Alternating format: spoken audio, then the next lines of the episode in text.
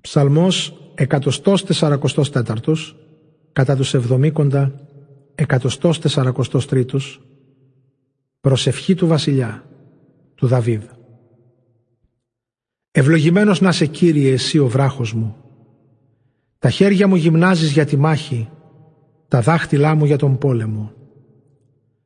Προστάτη μου και οχύρωμά μου Κάστρο μου και ελευθερωτή μου Ασπίδα μου κοντά σου είμαι ασφαλής σε μένα τους λαούς θα υποτάξεις.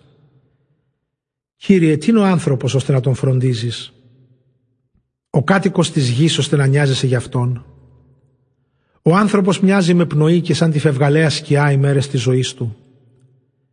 Κύριε, τα ουράνια σου χαμήλωσέ τα και κατέβα. Άγγιξε τα βουνά και θα αναδώσουνε καπνό. Στείλε αστραπές και τους εχθρούς μου σκόρπισε. Ρίξε τα βέλη σου σύγχυση να τους φέρεις. Στείλε τη δύναμή σου από ψηλά, γλίτωσέ με και σώσε με από την πλημμύρα, από την εξουσία των ξένων. Που λέει το στόμα τους ψευτιές, ακόμα και όταν το δεξί τους χέρι ψώνουνε για να ορκιστούν.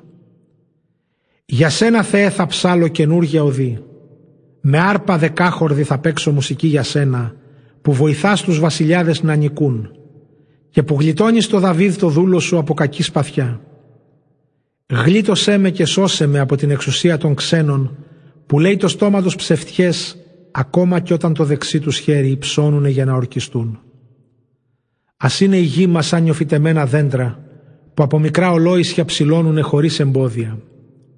Ας είναι οι θυγατέρες μας ωραίες και γερές καθώς οι σκαλιστές κολόνες όπου κοσμούν τα νάκτορα. Ας είναι οι αποθήκες μας γεμάτες αγαθά κάθε λογής και σε χιλιάδες και μυριάδες σας πληθαίνουν τα πρόβατά μας στα βοσκοτόπια μας. Ας είναι καρπερές οι αγελάδες μας χωρίς θανατικά και αποβολές και θρηνοδίες ας μην ηχήσουν στις πλατείες μας.